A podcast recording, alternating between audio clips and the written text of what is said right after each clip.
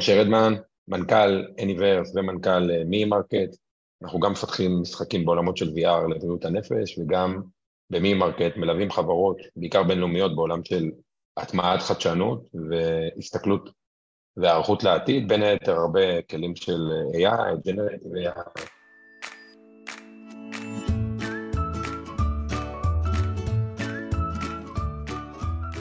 אני אביגיל לוין מסמסונג נקסט, והיום אנחנו בפרק מיוחד שהתעסק פחות בתפקיד ספציפי, אלא יותר אה, מגמות טכנולוגיות חדשות. היום אנחנו נדבר על תחום ה-AI, הבינה המלאכותית, ה-Generative AI, בינה מלאכותית יוצרת, ומה זה בעצם אומר, מאיפה זה הגיע ומה תהיה ההשפעה של זה על שוק העבודה. אז אה, משה, תודה רבה שאתה מצטרף אלינו היום. אז אה, בוא נתחיל שנייה ממך, מהרקע שלך, איך אתה מתחבר בכלל לעולמות תוכן האלה של ה-AI? אוקיי, אז הרקע שלי בהכשרה בכלל אני רואה חשבון וכלכלן, וב-11 שנה האחרונות בעולם הטכנולוגיה לימדתי את עצמי לפתח בקטנה עוד לפני 11 שנים, ומאז היה לי סטארט-אפ שמכרתי שהתעסק ב-Machine Learning ו-Loyalty Plans, אחר כך התעסקתי בלהטמיע טכנולוגיות בתוך חברות, ובשנתיים שלוש האחרונות בעיקר עובד סביב עולמות של מטאוורס, AR, VR, עולמות וירטואליים, ו-AI ואיך הם הולך לשנות ארגונים. אז משם הגעתי לזה, אני סופר בוליש אה, על, אה, על השנים הקרובות שלנו. מהמם. אז אה, אני חושבת שאין אדם שחי על פלנטה שלא, שלא שמע את המונח Generative AI בחודש האחרון, אבל אולי ככה ננסה לעשות סדר ונתחיל מההתחלה, תספר לנו מה זה אומר, ומה זה בכלל AI, איך זה עובד, ומה זה Generative AI. נתחיל ממש מההתחלה, מהבייסיק. נעשה את זה, נעשה את זה מ-7,000 רגלה, אוקיי? AI זה שם כולל לניסיון שלנו בני אדם לנכס לתוכנות ולמחשבים יכולת לחכות פעולות אנושיות. זה בגדול הרעיון, בינה מלאכותית. אנחנו רוצים לייצר למחשבים ולתוכנות ולקוד, אנחנו רוצים לייצר בינה, שהוא יתנהג כמו בן אדם. במשך המון שנים ניסינו ולא הצלחנו, ובשנים האחרונות יש קביצת דרך מאוד משמעותית בדבר הזה שנקרא AI ככלל, בסדר? זה בא לידי ביטוי במכונות אוטונומיות, זה בא לידי ביטוי ביכולת של AI לנתח אה, CT ותצלומי רנטגן וכן הלאה, וזה בא לידי ביטוי בין היתר בדבר הזה שנקרא Generative AI. שבניגוד לכל שאר תחומי ה-AI, זה תחום מאוד מאוד גדול, בסדר? ברובוטיקה ובמכונות אוטונומיות ובחלליות ובמה שאתם לא רוצים, אבל ספציפית, ה-Generative AI זה מה שבאמת הלהיב את כולנו ההמונים, כי זה בעצם היכולת של AI לייצר דברים יש מאין. כל ה-Chat GPT, אני אכלל עכשיו הרבה, בסדר? כל ה-Chat GPT ודלי 2 ומי ג'רני וכן הלאה, מה שמלהיב בהם ומה שגרם לכל העולם לדבר עליהם בחודשים האחרונים, זה שפתאום יש AI, יש בינה מלאכותית, יש קוד, שיודע לקחת בסיס נתונים מאוד מאוד מאוד מאוד גדול, ובייסט און מה שאנחנו מבקשים ממנו, לייצר משהו חדש, שלא היה מעולם. בניגוד למה שהתרגלנו, נגיד גוגל, כשאתה מחפש משהו, אז הוא מוצא תמונה מהאינטרנט. זה כבר לא מלהיב אותנו. אבל זה שאני כותב למחשב, תצייר לי דובי על רקע של שקיעה במנהטן, וממש מחשב עכשיו הולך, מבין מה אני אומר, ומצייר את זה, ליטלרי מצייר, הוא לא בוחר, הוא לא מביא מהאינטרנט, הוא מצייר את זה, הדבר הזה מסעיר את הדמיון, כי זה פותח לנו עולם שלם כמעט אינסופי של אפשרויות, אם פתאום אנחנו יכולים להשתמש במחשבים לייצר דברים יש מאין. אז uh, קצת קפצנו קדימה ממש לאימפלימנטיישן של זה היום, אבל בוא שנייה נחזור אחורה, מה בעצם גרם לקפיצה הזאת? זאת אומרת, מה קרה בשלושה חודשים האחרונים שפתאום אנחנו מדברים על מחשבים ומדברים אלינו בחזרה? מה, איך זה קרה?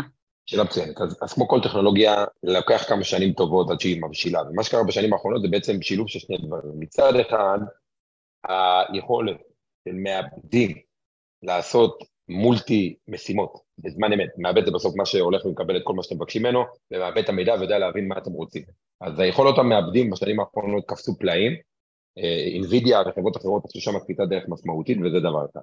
והדבר השני, שהוא אפילו עוד יותר מהותי, ובשנים האחרונות היה איזשהו שינוי תפיסה לגבי איך מאמנים מודלים לעולמות של NLP, NLP זה Natural Language Processing, זה היכולת של מחשבים להבין שפה, אוקיי? אז הגיעה חברה של כמה אנשים כאלה לא מוכרים, אחד זה סם אלטמן, המייסד של Y Combinator, ואחד זה אילון מאס, הגיעה לפני כמה שנים והחליטה שהיא הולכת לשנות לגמרי את עולם ה-NLP ואת איך אנחנו עובדים עם, מודל, עם מודלים גדולים של שפה. ובעצם יצרה מודל לפני קצת יותר משנתיים, שנקרא GPT-3, שטלטל לחלוטין את עולם ה-AI. הם באו ואמרו, אנחנו הולכים לייצר מודל שבגדול הולך להתאמן לא על איזה דאטה סט, על בסיס נתונים קטן, אלא פחות או יותר על כל האינטרנט. והם יצרו באמת מודל ענק שנקרא GPT-3, וה-GPT-3 הזה פתאום פתח לעולם יכולות מאוד מאוד מאוד ייחודיות, ועליו בשנה האחרונה אנחנו רואים כל מיני טכנולוגיות שנוצרו, לדוגמה דלי, לדוגמה צ'אט GPT וכן הלאה שנדבר עליהם עוד בהמשך. אז אה, אולי אתה יכול קצת להרחיב על איזה חברות היום בתחום אה, מובילות, מובילות התחום הזה, חוץ מ-OpenAI שהזכרת עכשיו ששם אלטמן, איזה עוד חברות מתעסקות היום בתחום הזה, מובילות אותו, אתה צופה כן, שיובילו אותו בחמש שנים קדימה?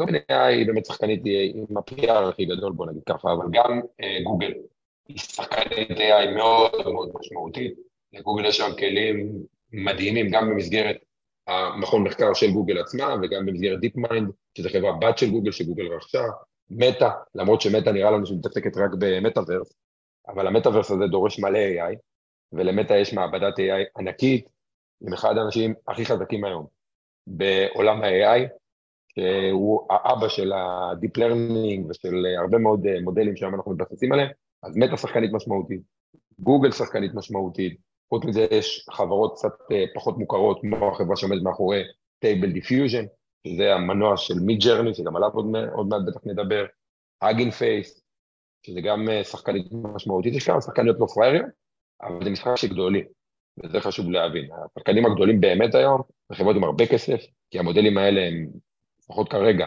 לאמן מודלים כאלה זה מאוד מאוד מאוד יקר, אה, ולכן בוא נגיד שיש סדר גודל של בין 6 ל-10 שחקניות גדולות בעולם. יש גם חברה ישראלית שמתעסקת בתחום. היא איפשהו בין הבינוני לגדול, בסדר? היא חברה בשם יא 21 לפס, אני מניח שאת מתכוונת, כן. של אמנון שעשוע, שהוא גם הוא בחור עתיר הישגים. יא 21 לפס הולכת, לפחות איך שאני רואה כרגע, יותר לעולמות של אה, B2C, לייצר כל מיני מתחרים לגרמרלי ודברים כאלה, מסכמי מאמרים, כל מיני כלים מדהימים, אבל אני לא חושב שהם מתיימרים לשחק במגרש של אה, גוגל ומטא, מההתרשמות שלי. איזה תעשיות אתה מרגיש, רואה, ש, שמעיקר מושפעות מה, מהמגמה הזאת של, של ה-Generative AI? תשמעי, אה, אני אספר לך משהו מצחיק שקרה בחודשים האחרונים. לפני כמה שנים, אם אני זוכר נכון, זה היה בסוף 2020, לא לפני מלא זמן, זה נשמע במונחים של ההייטק נצח, עם איך שהעולם מתקדם באיזה קצב.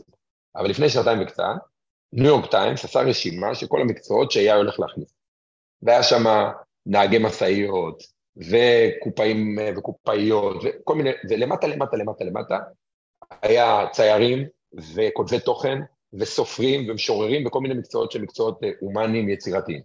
והנה פתאום גילינו ב-2022 עם דלי ועם מידג'רני ועם צ'אט GPT וכן הלאה, שהכרה התהפכה. ופתאום המקצועות לכאורה הכי אנושיים, הכי יצירתיים, נפגעים משמעותית, או משתנים, בסדר בוא נקרא לזה ככה, כתוצאה מכלים של Generative AI.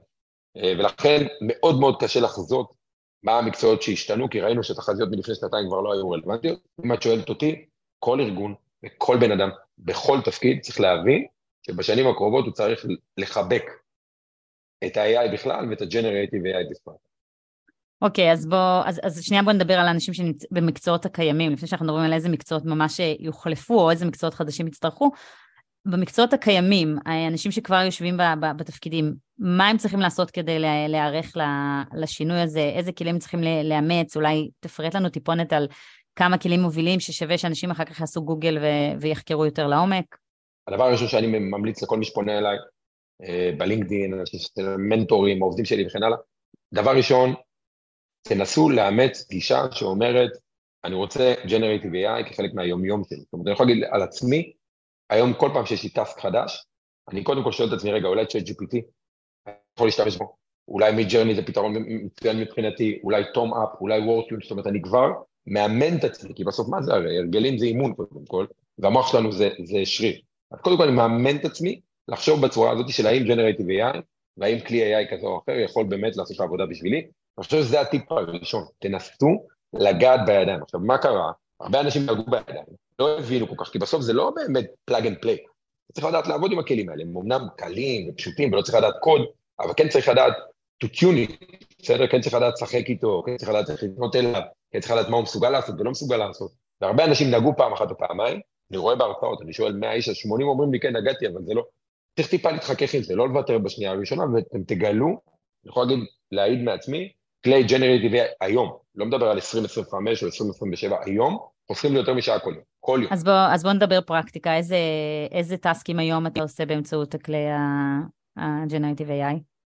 אז קודם כל, אני יכול להגיד לך בניוזלטר שלי, ובפוסטים שלי ובכל הפרסומים שלי, הפסקתי להשתמש במעצב ומאייר, היה לי גם מעצב וגם מאייר, ואני משתמש רק ב Midjourney. Midjourney, למי שלא מכיר, זה לייצור תמונות באמצעות תהליך שנקרא diffusion, לא משנה, אבל בגדול מאוד פשוט. הם נכנסים לכלי שיושב ב Discord, איפה שכל הילדים משחקים את כל המשחקים, אתם כותבים לו, כלב יושב על רקע של אה, שקיעה עם אה, קשת בענן, 3, 4, 2, 1, 4, 3, 2, 1, בום, יש תמונה מדהימה ביופייה, בסדר? מטורפת, יותר טובה מרוב המעצבים שאני הכרתי. אה, הכלי השני זה ChatGPT, ChatGPT זה בוט שהוא, המטרה שלו זה General Purpose, הוא יודע לעשות הרבה דברים. צריך להסתכל מה הדברים שבאמת יכולים לתת לכם ערך ומה לא.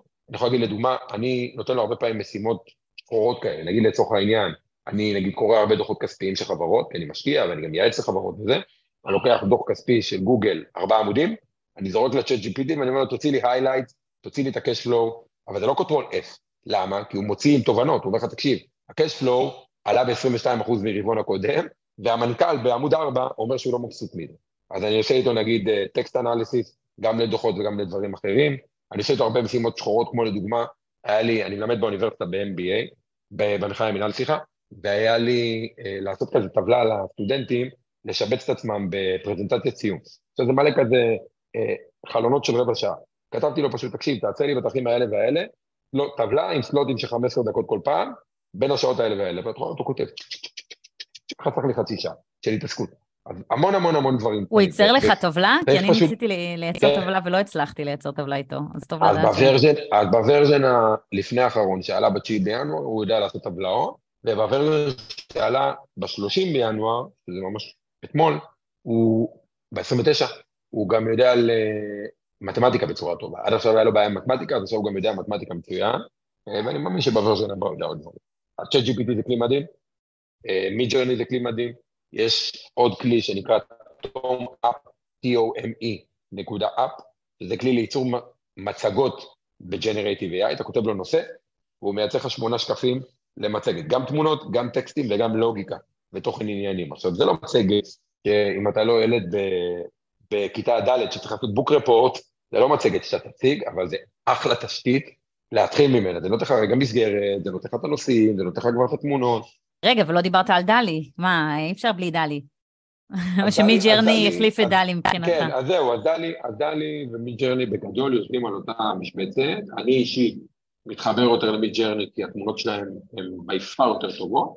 אם אתם לא מחפשים תמונות שהן תמונות ברמת מגזין כזה, ריאליסטיות וכן הלאה, ואתם דווקא מחפשים דברים שהם יותר איור, או דברים קוויים וכאלה, או אומנות, דלי 2, שזה גם כלי של OpenAI, הוא פצצה. אם אתם מחפשים דברים שהם יותר דיגיטל ארט, אז מי ג'רני הוא ביי יותר. מגניב. ואם אנחנו בעולמות של אה, תפקידים, איזה תפקידים אתה רואה שמתחילים להתפתח סביב, ה... סביב העולם תוכן הזה? ממש תפקידים ש...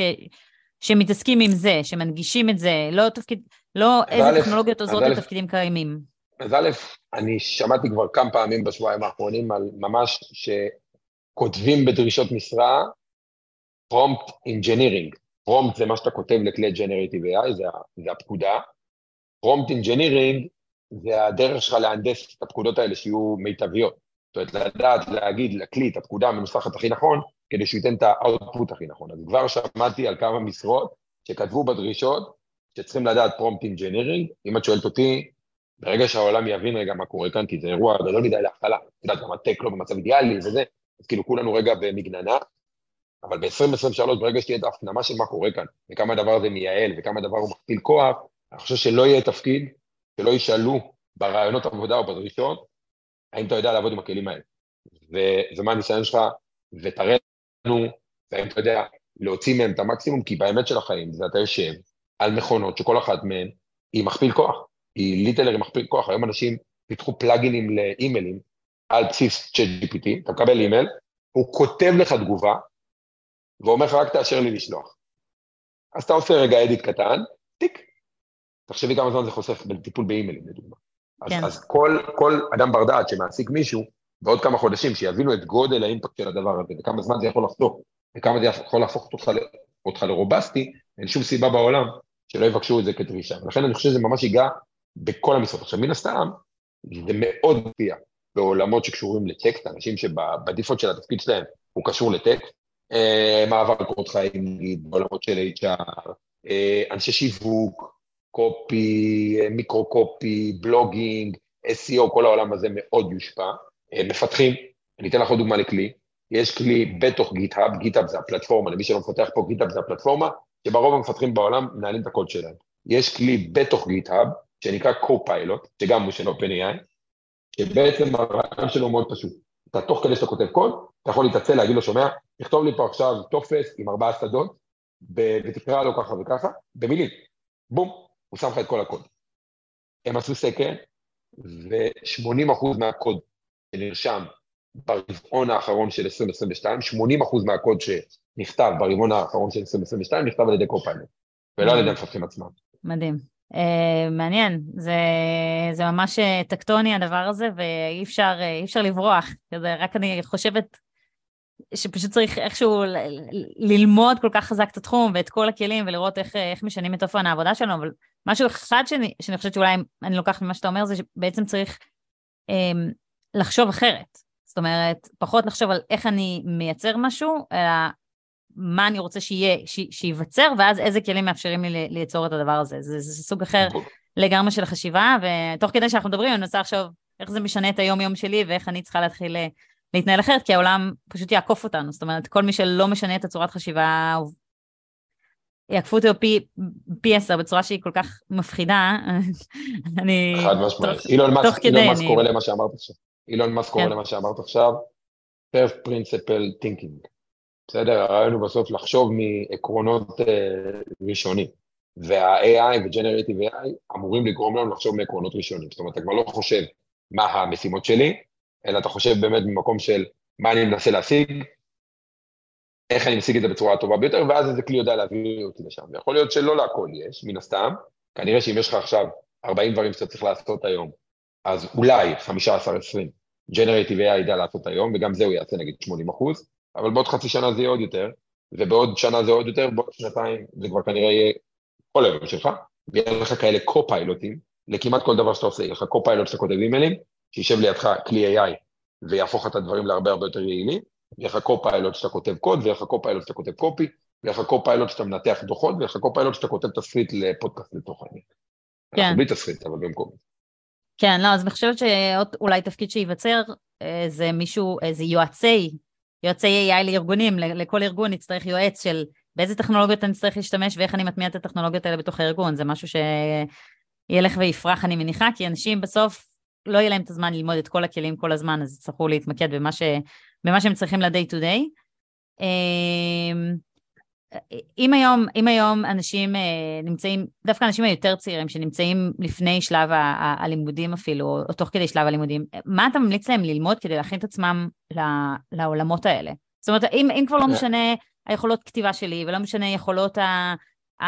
האיור שלי, זאת אומרת, כל, כל, כל כך, אפילו בליגל, לא משנה יכולות ניתוח אה, אה, חוזה שלי, כי, כי יש לי משהו שיכול לעשות, אז מה, מה כן חשוב שאני אלמד היום? חוץ מאיך להפעיל את הכלים האלה.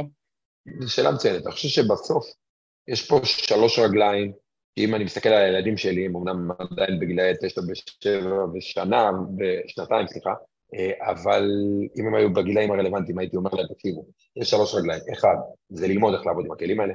שתיים, זה להבין טיפה יותר לעומק את עולם הדאטה סיינס. זה AI בצורה קצת יותר עמוקה, כי אתה צריך להבין לאיזה עולם אתה נכנס. כהורה, כבן אדם, צריך להבין מה זה אלגוריתם בכלל. כן הייתי נכנס ולומד קורסים בסיסיים לפחות בדבר הזה, והדבר השלישי זה מולטי דיסציפלינריות. זאת אומרת, נגמר ה... נגמרה הפריבילגיה הזו, שאומרת, עזוב, אני קופי, אתה רוצה אסטרטגיה זה הוא. אה, אני לא יודע קוד, אני לא מתעסק, אני לא טכני. אתה רוצה טכני זה הוא. נגמר.